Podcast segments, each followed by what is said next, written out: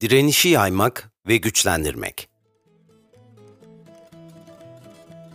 Artık her yerde mevcut saray rejiminin böyle gidemeyeceği konuşuluyor.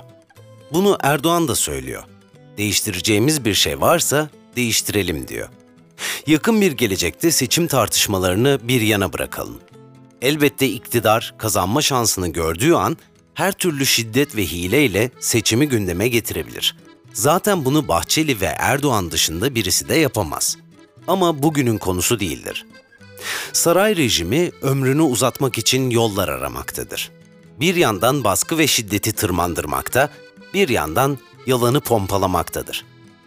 Ama buna rağmen seçim meselesinden bağımsız olarak iktidarı sürdürme olanakları yoktur. Bu egemen sınıf için bir yönetme güçlüğüdür. İktidar içinde dahi bunun böyle gitmeyeceği fikri yaygındır. Zaten iktidar dediğimiz şey çetelerin ittifakıdır. Burada artık her çete ipi kendine çekmektedir. Her çete kendini kurtarma peşindedir. Her çete torbasını doldurma, yağmadan daha fazla pay alma derdindedir.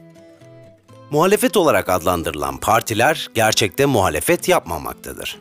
CHP, İyi Parti ve diğer burjuva partiler bir muhalefet yapmadan şu ya da bu oranda devleti kurtarmak fikri etrafında saray rejiminin destekçileridir. Buradan çıkan görüşler ise üç noktada toplanmaktadır. Erdoğan gitsin de ne olursa olsun bir görüş olarak vardır. Bu görüş aslında saray rejiminin değişik bir tarzda sürmesinden yanadır. Mesela Muharrem İnce bu görüşten yanadır. Bu görüşün AK Parti içinden bile destekçileri vardır. Muhalif kanattan çıkan ikinci ana görüş hem Erdoğan gitsin hem de saray rejimi değişsin. Güçlendirilmiş parlamenter sisteme geçelim ama bu arada devleti kurtarmak için şiddet ve baskı politikaları da daha akılcı bir tarzda devreye sokulsun. Muhalefetten çıkan üçüncü görüş, Erdoğan gitsin, parlamenter sisteme geçelim ve bunu demokrasiye dönüş olarak ele alalım. Bu görüş belli koşullar dayatarak HDP'nin de bu süreçte olmasından yanadır. Böylece demokrasi önde bir görüş olarak ortaya çıkmakta gibi görünmektedir. Aslında bu üçüncü görüş, ikinci görüşün biraz daha sola açık halidir. Sanki Erdoğan döneminin başında, sanki 2000 öncesinde Türkiye'de demokrasi varmış gibi bir algıyla parlamenter sistem ve anayasa üzerinde durmaktadırlar. Bu kesimler kendilerine daha demokratik bir anayasa denildi mi, buna da kapıları kapatmadıklarını söylemektedirler. Tüm bunlar burjuva devletin, devlete bağlı muhalefetin önerileri olarak da ele alınabilir. Hepsinin ortak noktası bu böyle gidemez şeklinde özetlenebilir.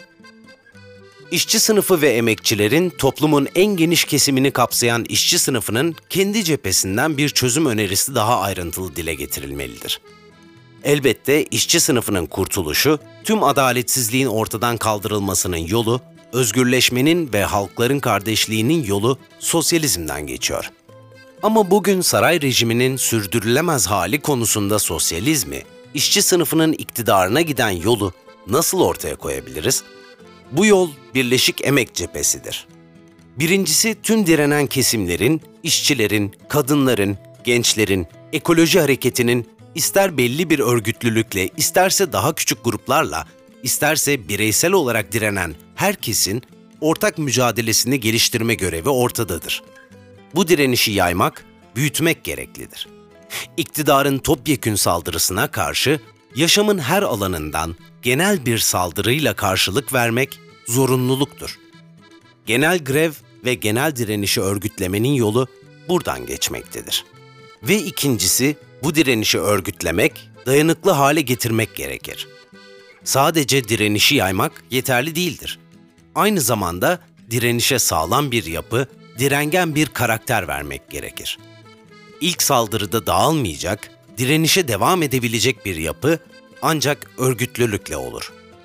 Bu ister sendika olsun, ister bir oda, ister bir ekoloji aktivistleri topluluğu olsun, ister bir dernek, tüm hareketin örgütlülüğünün daha da sağlamlaştırılması gerektiği anlamına gelmektedir.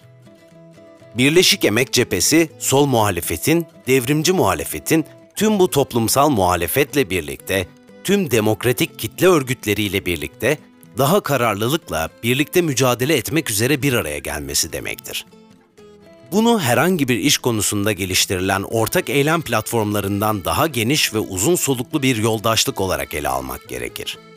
Bunu farklı fikirlere sahip olan muhalif güçlerin ortak irade geliştirmesinin yolu olarak anlamak gerekir. Bunu işçi sınıfı cephesinden toplumsal duruma müdahale olarak ele almak gerekir. Şimdi bunun zamanıdır. Birleşik Emek Cephesi direnişleri buluşturmak, birbiriyle bağlı hale getirmek ve giderek bir genel grev ve genel direniş örgütlemek için mücadele etmelidir.